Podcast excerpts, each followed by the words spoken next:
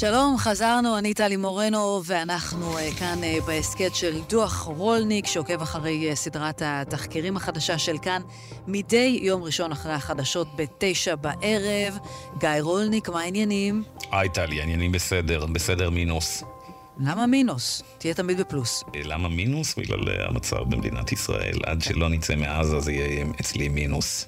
כן, זה אנחנו אה, מבינים. אתה יודע, אני צופה אתמול בפרק, ואתה אומר כאלה דברי אה, פתיחה עם כל מיני סימני שאלה, ואני נורא רוצה לענות לך. ואתה פותח את הפרק אתמול ואומר, בצביעותך כי רבה, איך נשבנו אנחנו בידי הרשתות, אנחנו זה בין היתר גם הפוליטיקאים והעיתונאים. וכל מה שאני צועקת למסך, זה אתה אשם, רולניק. אתה, אתה, בגללך נשבנו. תסבירי. מה, זה לא ברור? הרי אתה אה, אחד מהאנשים הבודדים בארץ שהקימו והיו מו"לים של עיתון בישראל. אתם הייתם תמיד מעגל סגור. לא העיתון הזה, העיתון אחר, לא, התקשור, לא ערוץ התקשורת הזה, גוף תקשורת אחר. מי היה יכול להגיד לכם משהו? אם לא הייתם, אם לא היית חלק מהברנז'ה, אם ההורים של ההוא לא הכירו את החבר של ההוא שהביא את, הזו, את הזה, אי אפשר היה להיכנס, בטח אה, לא למעגלים של העיתונאות בישראל ולהיות פוליטיקאי, אם לא היית חביב האלים בתקשורת הישראלית, המועדון הסגור הזה, לא היה לך שום סיכוי. אז הגיעו כל אותן רשתות חברתיות, כל אותן מפלצות וטייקונים שאנחנו מדברים עליהם בכל הפרקים כאן בהסכת, ופתחו את הדלתות, ועכשיו אתה בא בתלונות על הדבר הזה. לא, נתחיל קודם כל עם הסוף, טלי. הרשתות החברתיות לצערנו לא פתחו את הדלתות, אה, אלא הם עשו דבר, אה, אלא בעצם הם לקחו את הכשלים ואת השחיתויות ואת השיטות של העיתונות, ורק בעצם הוסיפו עליהם לייר נוסף. של הסקתה, קיטוב ו...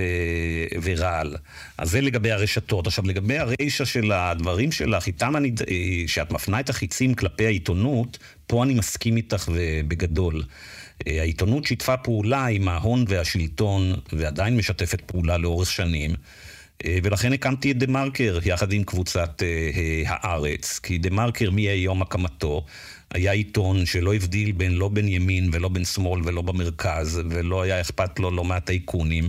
ודה מרקר והעיתונאים שמובילים אותו זה אנשים שלא היו במעגלים האלה ולא הסתובבו במעגלים האלה והיו רחוקים ממנו, ודה מרקר בעצם מבקר לאורך שנים את המעגלי, את, בדיוק את הדבר הזה שאיתו אה, התחלת. ואולי זה לא מקרי שדה מרקר אה, הוא גם זה שהיום מצביע כבר כמה שנים על הריכוז הכוח העצום והמסוכן בידי הרשתות החברתיות והשיתוף oh. פעולה של זה עם הפוליטיקאים. לא, אבל מה שעשינו יודע. לפני 15 שנה עם הטייקונים והדנקנרים, היום אנחנו מצביע, מפנים את האצבע ואת הזרקור לטייקונים החדשים, שזה הרשתות החברתיות. אם היית שואלת אותי לפני 10 או 12 שנה לגבי רשתות חברתיות, הייתי בדעתך. כלומר, אמרתי, רשתות חברתיות יעזרו לנו לשבור את השליטה של הטייקונים בכלכלות ובתודעה של הציבור. אבל מה שקרה זה שבשלב מסוים קרו שני דברים. אחד, הרשתות הפכו להיות המונופולים הכי גדולים בהיסטוריה. שתיים, הם גילו שאם הם משנים את האלגוריתמים שלהם, בעצם שמבוססים על התמכרות ועל שנאה ועל קיטוב, הם ימקסמו את הרווחים שלהם. התוצאה היא שמה שעשו הרשתות זה בדיוק הפוך ממה שרצינו שהם יעשו. הם רק הפכו את השיח הציבורי, שעוד היה דפוק בעיתונות הישנה, ליותר רעיל, יותר מקוטב ויותר מושחת. אחת. והמקום אחר, אבל, ולא צריך לסמוך עליי על זה. תסתכלי על הפוליטיקה בישראל בעשור האחרון, אוקיי? מהרגע שמשתנים האלגוריתמים של הרשתות. יש מישהו שיכול להגיד שהפוליטיקה בישראל היום היא יותר קשובה לציבור, יותר משרתת את הציבור? אפילו אלה שנמצאים בשלטון, אפילו אלה שנמצאים בשלטון, מדווחים על גועל נפש מהפוליטיקה הישראלית בעשור האחרון, כמו של, ועל קיטוב כמו שלא היה אה, אף פעם. אז הרעיון... הרעיון הזה שהרשתות ישברו את המועדונים התברר כאשליה מוחלטת. הדיקטטורים, מספר הדיקטטורים בעולם אגב ב-15 שנים האחרונות רק עולה, מספר הפופוליסטים רק עולה, אי השוויון לא נעצר, קולות מושתקים עדיין מושתקים, הכוח של העשירים רק גדל, הכוח של האלימים רק גדל, אז הסיפור הזה כאילו שהרשתות יעשו דמוקרטיזציה הוא סיפור נהדר ל-2012. היום ב-2024 אנחנו יודעים שהן עושות את ההפך. וזה מונח לפנינו כל יום, אנחנו רואים את זה בכל מקום.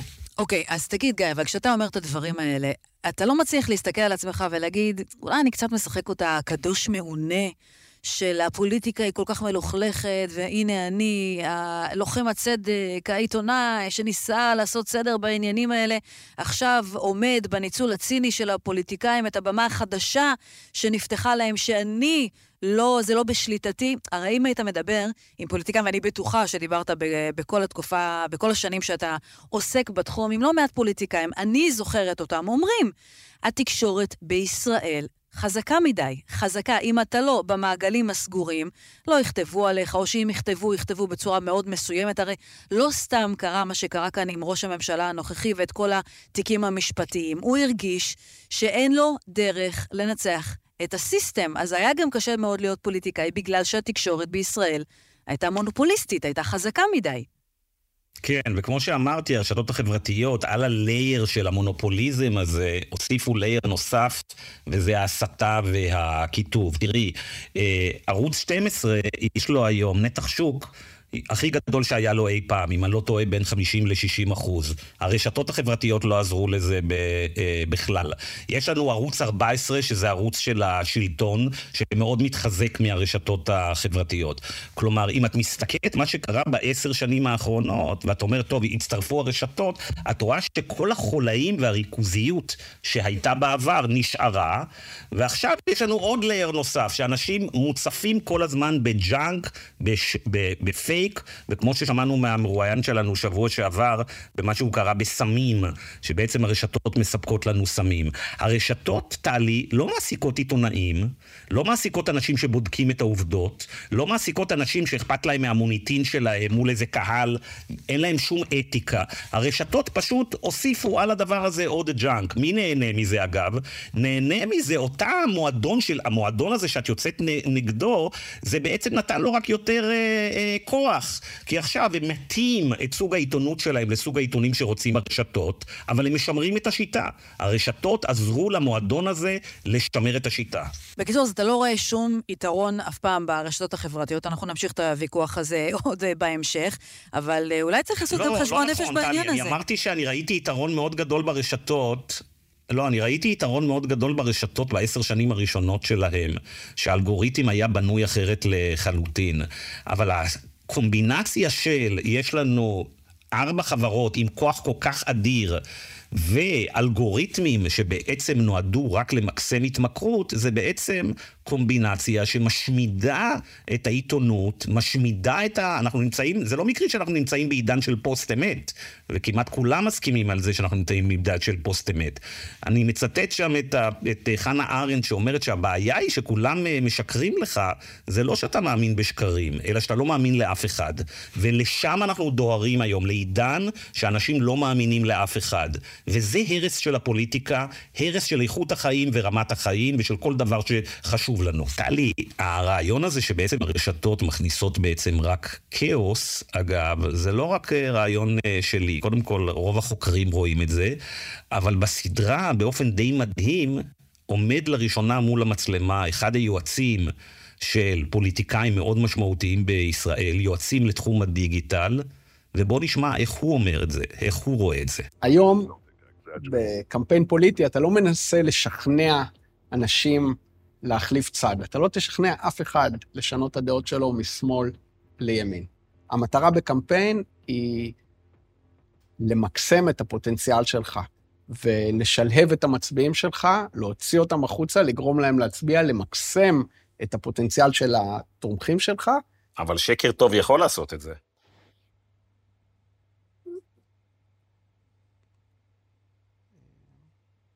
אתה אמרת. בגדול אתה לא מאמין בכלום, סרוליק. אני מאמין שיש אג'נדות. אין עובדות. יש יותר אג'נדות מעובדות.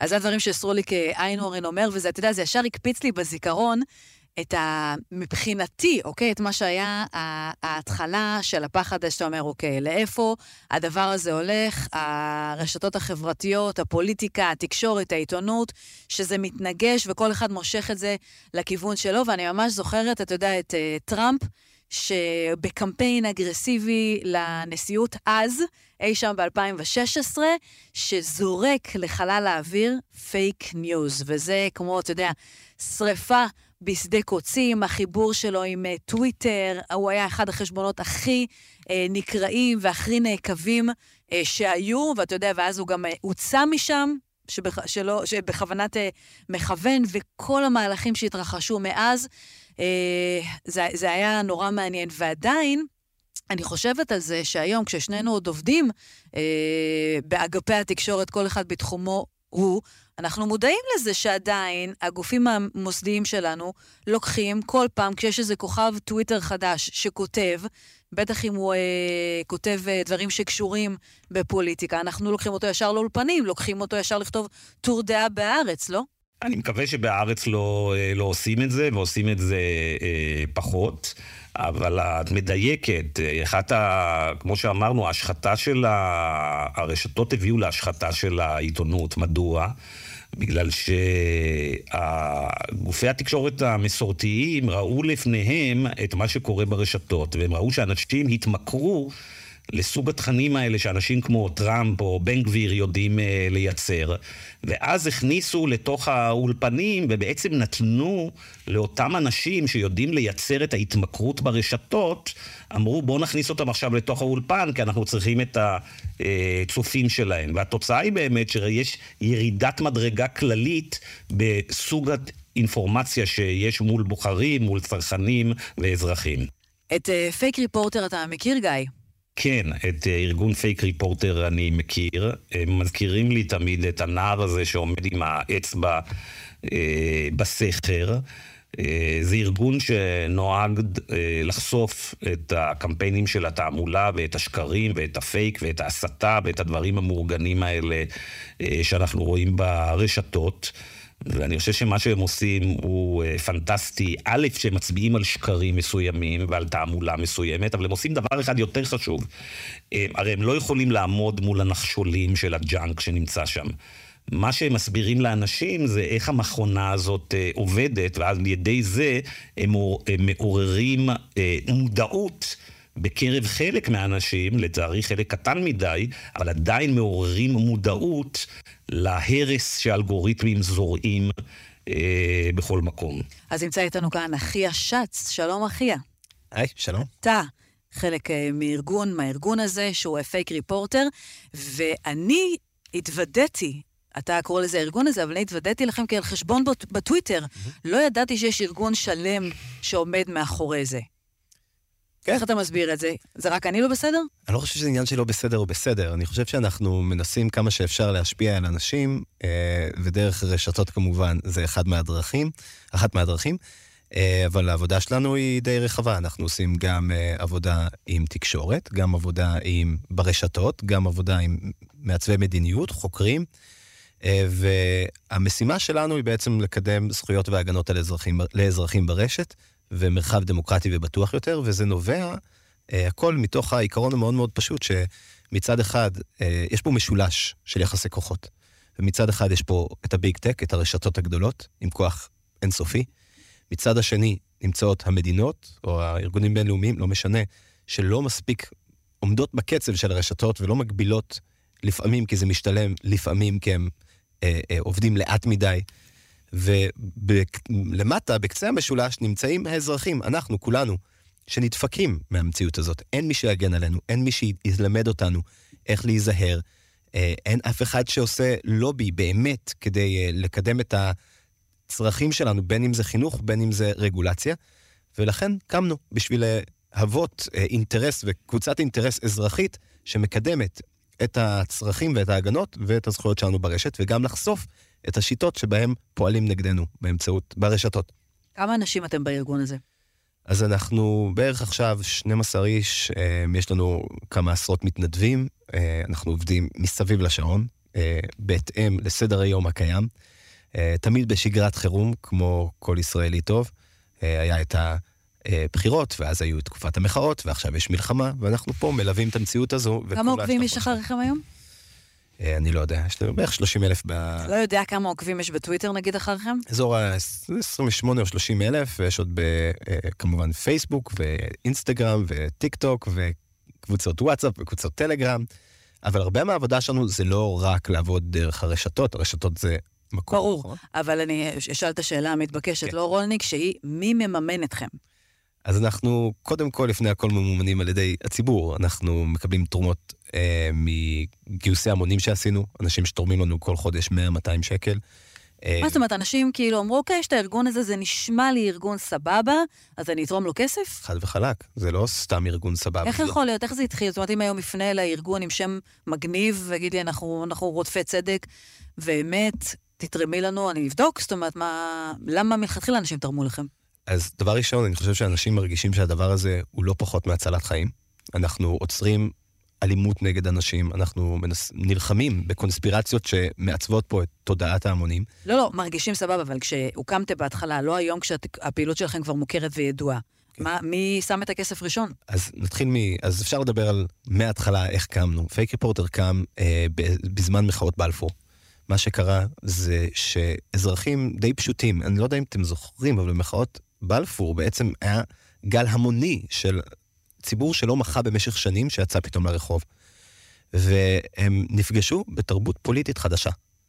הם אולי הפגינו לפני 20-30 שנה, אבל הם לא הפגינו בעידן של הרשתות, הם לא הפגינו בעידן הפוסט-אמת, הם לא הפגינו כשפתאום בטוויטר, או בוואטסאפ, או בטלגרם, אה, תקפו אותם, תקפו אותם בשקרים, התחזו אליהם. אני לא יודע אם אתם זוכרים, אה, היה גל שבו האשימו את אנשי מחאת בלפור בזה שהם בכוונה יוצאים כשהם חיוביים לקורונה כדי לעשות הדבקות המוניות. או קבוצות טלגרם שזייפו התכתבויות בין אנשים על מי קיבל כסף על זה שהוא יצא להפגנה. הדברים האלה, ההוכחות המזויפות האלה של קמפייני דה-לגיטימציה לפעילות פוליטית, לא קרו לפני עידן הרשתות, לא ככה. קול מאוד יפה, אני מנסה עדיין להבין. מי האנשים, למה הם תרמו כסף, ואיך הקמתם את הארגון. אז לאור המציאות החדשה הזו, שאנשים פתאום מצאו את עצמם מותקפים אה, ברשת, ומותקפים גם אישית, והדבר הזה יתרגם לאליפ, לאלימות פוליטית ברחובות גם. אה, בצמתים ובגשרים אנשים הותקפו פיזית. אה, אנחנו הבנו שאין מי שמגן על הציבור. לא רק ברחוב, אלא גם ברשת. כשמתלוננים פתאום על זה ש... אתה הותקפת? אתה באופן אישי הותקפת? אני הותקפתי המון פעמים. אני בהפגנות בלפור אה, צילמתי אפילו התקפה פיזית עליי, בזמן שצילמתי את לה פמיליה מגיעים לתקוף אה, מפגינים, הם פשוט באו והרביצו לי מול עיני השוטרים. עכשיו, מה שמדהים זה שבאותו זמן אה, חוקרים הסתכלו ברשת וראו את הדבר הזה קורה, את ההתקפה נגדי. הם, לקחו, הם התלוננו למשטרה. ואז את יודעת מה קרה? מה? המשטרה באה ואמרה להם, אוקיי, אנחנו מגיעים אליכם לבית כדי לאסוף את המחשב, כדי שיהיה לנו את הראייה. עכשיו אמרו להם, אבל זה פייסבוק live. אתם לא צריכים לבוא אליי כדי לקחת את החומרים האלו. פה נמצאת הבעיה. המשטרה, המדינה, התפיסה הפוליטית והחברתית שלנו נמצאת בעידן שלפני הרשתות החברתיות. מי שם את הכסף הראשון?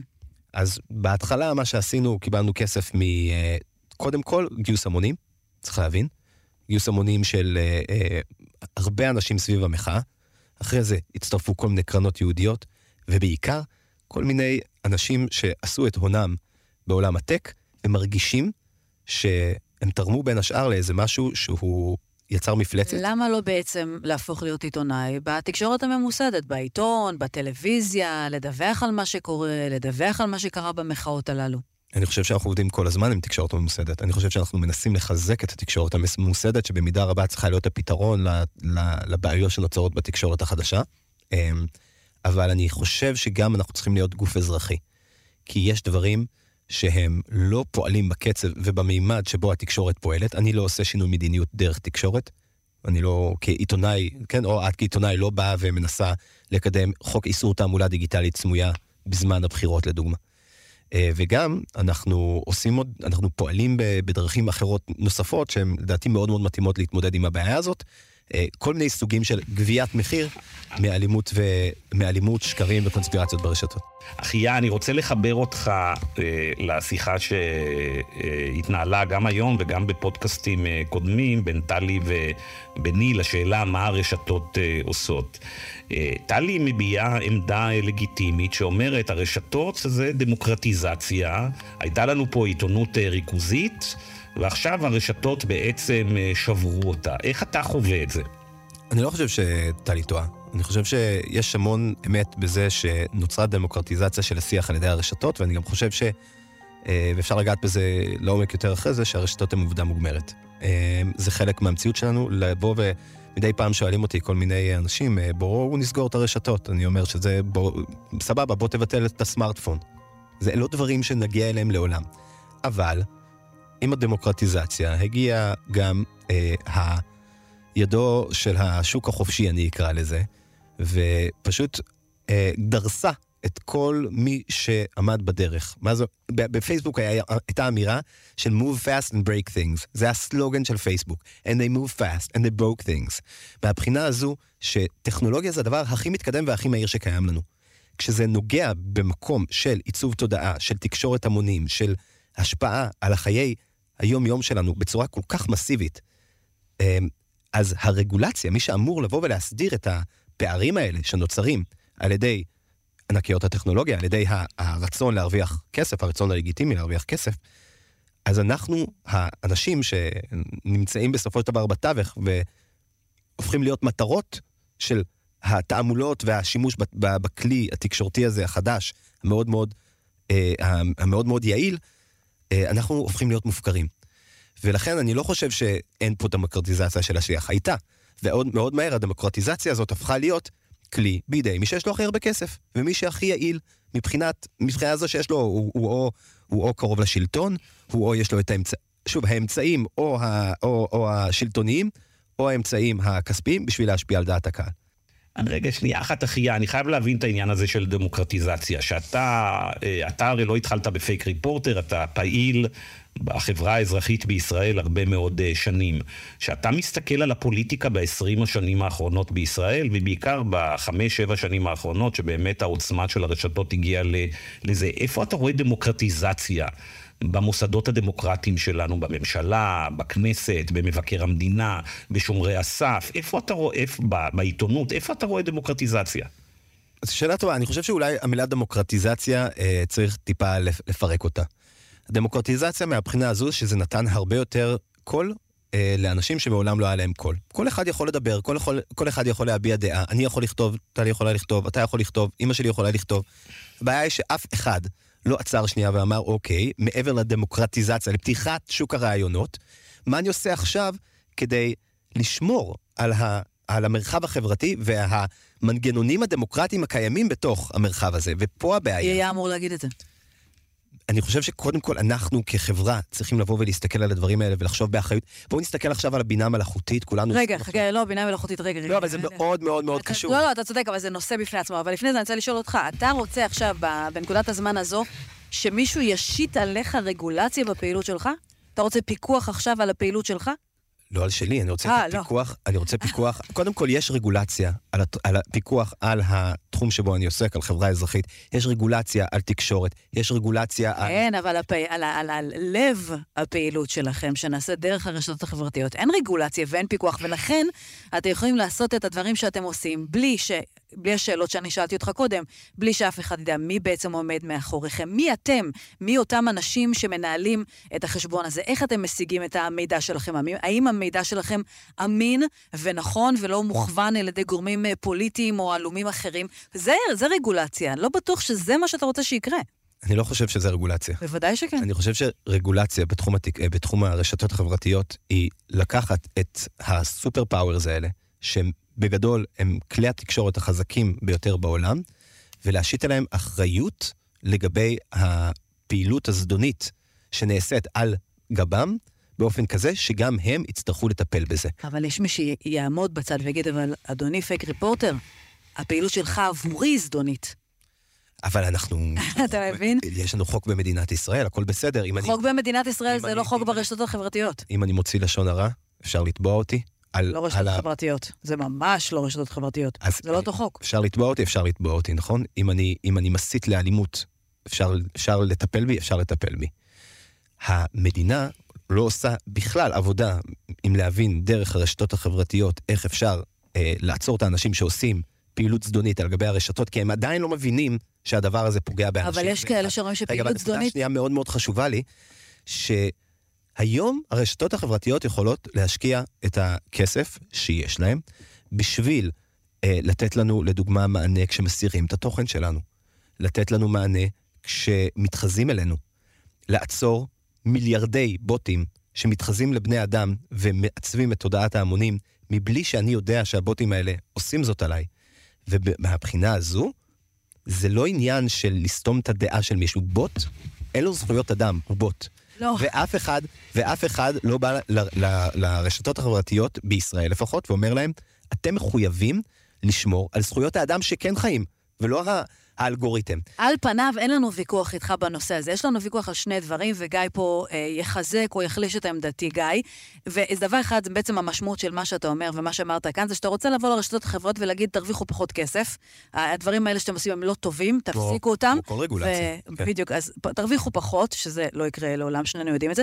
ודבר שני, אתה אומר בהקשר לשיחה... זה כבר קורה, כן? כן פשוט לא בישראל. די, אבל אה, לא מספיק. לא, אני לא מסכים איתך, טלי, אני ממש לא מסכים לא איתך. לא חשבתי שאתה מסכים, אבל רוליק, רגע, תן לי לסיים. שנייה אחת, אני חייב להתערב פה. אתה לא חייב להתערב בכל דבר. רגע, רגע, רגע, רגע, שנייה אחת, רק משהו אחר לגבי...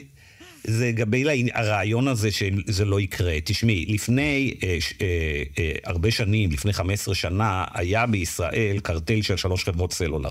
אוקיי? ובא מי שאמר, אנחנו חייבים להכניס תחרות ורגולציה לתוך התחום הזה.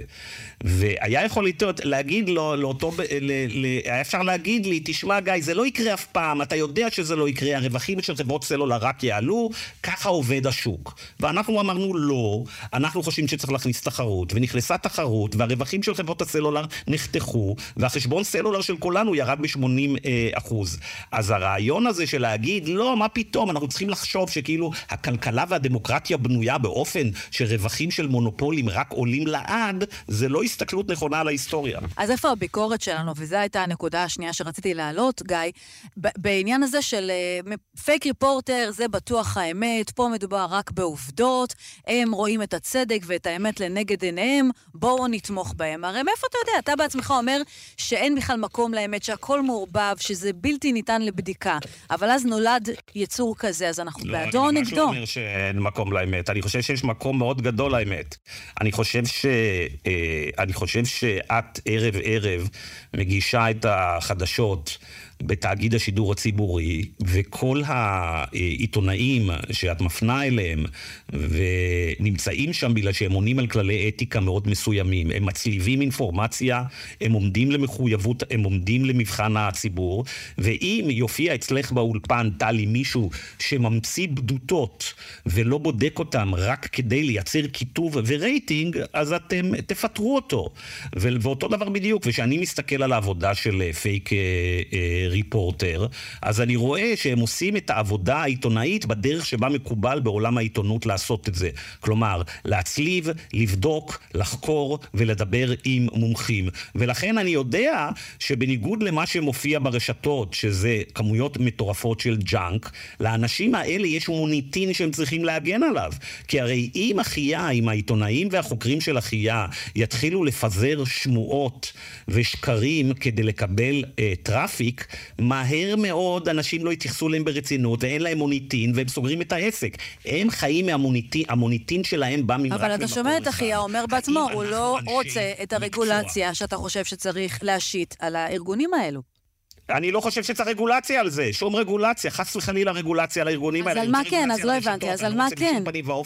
כן על הרשתות ולא על הארגונים האלה, אבל הם עובדים דרך הרשתות. על הרשתות. הארגונים האלה עובדים דרך הרשתות, כי זה המקום שבו נמצא הקהל. נו, אז אוקיי, אם אתה רוצה להשית לא- רגולציה על הרשתות, זה בהכרח להשית רגולציה עליהם. לא, ממש לא, זה רק יחזק אותם. כי היום, למרות שאחיה עושה עבודה אה, נפלאה, אם את מסתכלת על הנתח שוק שלו ב, בסך הכל האינפורמציה, ה stream האינפורמציה הזה שמגיע אלינו, הוא אפסי. למה? כי הרוב זה junk ו junk food ו junk feed. ברגע שיהיה לנו רשתות חברתיות שיצטרכו לקחת אחריות על הדברים שהם מפרסמים, והם לא יוכלו להחזיק אלגוריתמים שממקסמים את הדברים, האלה, הארגון שלו רק יתחזק. היכולת שלו לבלוט בתוך הרעש הזה רק תגדל. אגב, זה מה שיקרה בכלל לאמת, וזה מה שיקרה בכלל לעיתונות, שעדיין מונעת על ידי אתיקה, שעדיין מה שמניע אותה זה המוניטין של השחקנים שיושבים בה, מוניטין של אנשים כמוך וכמוני. אוקיי, עד כמה אתם כותבים אחיה אה, כן. בחשבון שלכם אה, נגד מה שקורה נגיד ברשתות החברתיות? כותבים המון אה, ברשתות החברתיות, אנחנו כותבים המון בחשבונות שלנו ובכלל פרסומים שלנו על מה שקורה ברשתות החברתיות. בעיקר אנחנו מנסים ללמד שיטות ודפוסים ותופעות שמתרחשות ברשת, כדי שהציבור יהיה לו את הכלים להבחין בעצמם בכל מיני פעילויות זדוניות למיניהם, וגם ייקח חלק בשינוי ובדיווח על הדברים האלה. שם העניין, כשאנחנו רואים פרופילים זרים שבאים ומנסים לייצר מבצעי השפעה פה בתוך ישראל, אה, בוא ניקח את עניין החטופים, כן? מנסים לחו... להיכנס לקבוצות של חטופים, והם עושים את זה, מנסים לייצר קשר אישי עם פעילים למען החטופים, והם עושים את זה, ואז גם מנסים לגייס אותם אה, לפעולות אה, בשטח, כמו תליית שלטים, העברת מודיעין, כמו שהשב"כ גילה ממש לאחרונה, גם אפילו פעולות טרור. אנחנו מנסים להגיע לציבור ולהגיד להם, אלה הדברים שאתם צריכים להיזהר מהם. תזהו פרופיל מזויף על ידי זה שיש אי התאמות מגדריות, בעיות בשפה. תחשבו פעמיים לפני שאתם משתפים משהו שנראה לכם קיצוני. אמ, עכשיו, הדברים האלו הם אספקט אחד באיך אנחנו יכולים לעשות את המקום הזה יותר טוב. זה אספקט שהוא, שגם האחריות היא, ואולי פה אני אה, אכניס את רולניק, אני חושב שהאחריות היא גם עלינו, על הציבור. כי אני לא אשב ואחכה שתהיה רגולציה על הרשת, ובינתיים אראה את האנשים ואת החברים שלי ואת המשפחה שלי מותקפים, נופלים בפייקים ואפילו אה, אה, אה, הופכים להיות קורבנות של איראן. אז, אז יש לנו אחריות והיא עכשיו, והיא קורית עכשיו. ולצד זה, דבר נוסף שכמעט לא מדברים עליו, הפוליטיקאים. הפוליטיקאים רואים את הרשתות ומשתמשים בהם כמו כלי נשק. התרבות הפוליטית היא לא רק תוצר של הרשתות, הרשתות הן תוצר של תרבות פוליטית במידה רבה. אנחנו רואים איך עידן הפוסט אמת מתאים כמו כפפה למנהיגים שמובילים. בואו ניקח את טראמפ. זה נכון שהרשתות גידלו את טראמפ במידה רבה, אבל גם התקשורת, התקשורת הממוסדת, והיא מודה בזה בארצות הברית, נתנה לטראמפ את כל המקום שיש בשביל אה, לקבל רייטינג. ואני חושב שיש פה בעיות יותר עמוקות מאשר רק הרשתות מהבחינה הזו, ובישראל אנחנו רואים חסימה אה, עקבית ועיקשת של פוליטיקאים מלעסוק ברגולציה על הרשתות. אז התרבות הפוליטית שלנו תפוקה, או לפחות החבר... הבעיות במנגנונים הדמוקרטיים שלנו, הן דפוקים לא רק בגלל הרשתות, אלא גם בגלל תרבות פוליטית שמאפשרת את זה, ומעט מאוד השקעה בחינוך לאוריינות דיגיטלית ואוריינות מידע, ואנחנו הקטנים מנסים לעזור לזה. אחיה, תשמע, הפוליטיקאים תמיד uh, רצו לשקר וירצו לשקר. Uh, כל uh, מדעני המדינה ופילוסופים דיברו על זה שפוליטיקה ואמת זה דברים ל... uh, שמתנגשים כל הזמן. ההבדל הוא שרשתות חברתיות נתנו להם כלים לשקר שלא היה להם uh, מעולם. בעבר, כדי לשקר לאורך זמן, פוליטיקאי היה צריך לעשות את מה שהיטלר עשה או את מוסוליני עשה לפני מאה שנה, להשתלט על כל אמצעי התקשורת, אוקיי? ולשלוט באמצעות זאת uh, ב- ולעשות תעמולה. היום לא צריך להשתלט על כל כלי התקשורת, אם יש לך מנגנון מספיק מפותח של פייק ורעל ברשתות החברתיות. ואני רוצה, נתת את הדוגמה של טראמפ, אז חשוב להגיד לצופים ולמאזינים של ההסכת שלנו, שאנחנו מסתכלים בישראל, זה לא שיש פה ימין ושמאל. אנחנו רואים שהיחס של האופוזיציה לנתניהו ונתניהו לרגולציה על הרשתות הוא זהה. אנחנו נכון. מראים בפרק אה, אה, שלוש גם את היחס של נתניהו לרשתות וגם את היחס של נפתלי בנט לרשתות כאשר הוא היה ראש ממשלה. כלומר, ההתמכרות, הכמיהה, הכמיהה והכניעה של פוליטיקאים חוצה מחנות. גם בשמאל, גם בימין, גם במרכז. אז אני חושבת שאם צופים בנו כל אותם בעלי חברות, אה, חברות, אה, צוקרברג ומאסק, וכל הם נקראים מצחוק, זאת אומרת, ברגע שהם עוברים תרגום של השיחה הזאת, של כל השיחה. אתה יודע למה? כי אומרים, אוקיי, אנחנו בסוף משסים אותם אחד בשני, גם את העיתונאים וגם את הפוליטיקאים וגם את הזה, כי הרי לך, גיא, אומרת בפרק שראינו אתמול, המנכ"לית משרד התקשורת אה, לשעבר, היא אומרת, אין לנו שום יכולת שום יכולת לנהל את ההתרחשות הזאת, לרסן את האירוע. היא אומרת, אין, אין לנו יכולת לרסן. גם כשניסינו והתחילה איזו ועדה, הייתה איזו רעידת אדמה פוליטית, ואתה לא יכול לעצור בעצם את הציבור הישראלי מלהפוך להיות uh, משרת. שאלה נהדרת, רגע, לא, לא הייתה שאלה, הייתה פה אמירה, רגע, גיא, אבל אין פה שום יכולת uh, uh, למנוע את התפיסה הזאת של המגזר הציבורי בישראל לתוך המגזר העסקי.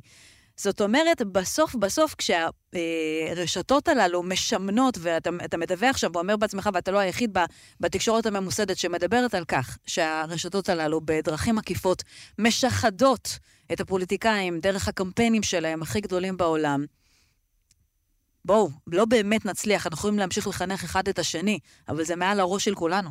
טלי, אני חושב שאנחנו נצליח בוודאות, אה, ואני חושב שאנחנו כעיתונאים, זאת הסיבה שאנחנו קמים בוודאות, בבוקר, את הולכת לאולפן ואני הולך לכתוב, כי אנחנו יודעים שאנחנו... כן, אנחנו, זה מה שמחזיק אותנו, אחרת אנחנו לא היינו בעסקי העיתונות. העיתונ, העיתונאי זה מקצוע של אדם מאוד אופטימי, הוא מאמין שאפשר לשנות את העולם, לכן הוא כל הזמן חוקר את, ה, אה, אה, את האמת. זה דבר אחד. דבר שני, אנחנו כבר מצויים אה, בתוך הצלחה. למה? כי למרות שהרשתות החברתיות הסיתו את הימין נגד השמאל ואת כולנו וכן הלאה, לפני כמה שנים קמה בארצות הברית תנועה של אנשים, כמוך וכמוני וכמו אחיה, שאמרה, הרשתות מסיתות פה את כולם נגדנו, ובואו נפעל בחזרה. והתוצאה הייתה שכאשר אה, ביידן אה, נכנס לבית הלבן, הוא מינה רגולטורים שאמרו, אנחנו עכשיו נגביל את הרשתות. הממשל האמריקאי מנהל כבר כמה, אה, אה, כבר למעלה משנתיים, משפטים נגד גוגל ופייסבוק, הוא רוצה לפרק אותם ולהגביל אותם. מתנהלת מערכה מאוד גדולה. עכשיו, לפני עשר שנים מישהו היה אומר, זה לא יקרה לעולם. הנה, הממשל הבין שהרשתות פוגעות בציבור. אנחנו רואים באירופה חקיקה מאוד משמעותית להגביל את הכוח של הרשתות. כלומר, אנחנו נמצאים בתוך הצלחה, אנחנו צריכים לוודא שהיא תגיע לישראל והיא תואץ בכל העולם. ממש, אני חושב שזו תודעה, סורי, תודעת... אה, אה... אני בתור מי שגדלתי דתי, כן? זה תודעת אה, אה, העבדות של אה, אה, בני ישראל שהיו במצרים יצאו, ויצאו בתודעת עבד. כאילו הם נתונים למציאות שבה הם קיימים, וזה בדיוק התודעת עבד. אנחנו יכולים על הרשתות, אנחנו חייבים, עושים את זה בכל העולם, עושים את זה בארצות הברית, עושים את זה באירופה. מה שעובר ב-DSA באירופה זה מטורף. לקנוס רשתות במאות מיליוני שקלים או דולרים, כשהם, אה, כשהם לא, לא מגישים דוחות, כשהם לא מבצעים פעולות שהן בסיסיות ונותנות מענה לאזרח. הדברים האלה יכולים להיות פה והם יהיו פה, אני מסכים עם גיא, הם מאה אחוז יהיו פה. אנחנו אם נהיה בתודעה כזו שאנחנו יכולים לקבל את כל מה שהם עושים לנו, אז אנחנו לא רק נפסיד את הדמוקרטיה שלנו, אנחנו מפסידים פה משהו הרבה יותר עמוק בתודעה של מי אנחנו כאנשים חופשיים. אני תמיד חשבתי שהסיבה אה, להיות אופטימיים בכל הסיפור הזה... ואני צריך חייב להוסיף, טלי, שהם יהיו פה בזכותך. אוקיי, אני מקווה. נותנת במה גם לי וגם לאחי יאקן. נותנת. אבל אה, אני, אני, תראה, תמיד הייתי אופטימית בגלל שחשבתי לעצמי שבסוף, בסוף, בתוך כל התקופה הקשה הזו שכולנו אה, חיים בה מכל כך הרבה סיבות, תגיע הבינה המלאכותית ותעשה פה סדר. נטול אמוציות ונטול רגשות, יעשו פה סדר במדינות, וסדר, אה, באמת, יבוא מחשב אחד גדול, שאתה לא יכול להתווכח איתו, שהוא יגיד לך, אני עשיתי חישוב, ובחישוב המתמטי שלי ככה הכי נכון, ואז יעצרו באמת, באמת, אני אומר לכם, לא בציניות. כל המרדף אחרי ההישרדות שלנו והביטחון... טלי, אני חייב להסביר לאחיה מה את עושה עכשיו. בוא נראה אם הבנת. טלי, כיוון שאחיה חדש בפודקאסט שלנו, הוא לא מכיר, אה, אני צריך להסביר, אחיה, טלי היא בינה מלאכותית בפני עצמה. יש לה כל מיני, היא למדה שיש כל מיני טקסטים וכל מיני רעיונות, איך to trigger, איך לגרום לי לעשות טריגר. אז היא, אל תחשוב שזה כל כך uh, תמים כמו שזה נראה. זה לא תמים, הכל מחושב וידוע מראש. אני, אני, אני רק פה צופה ב...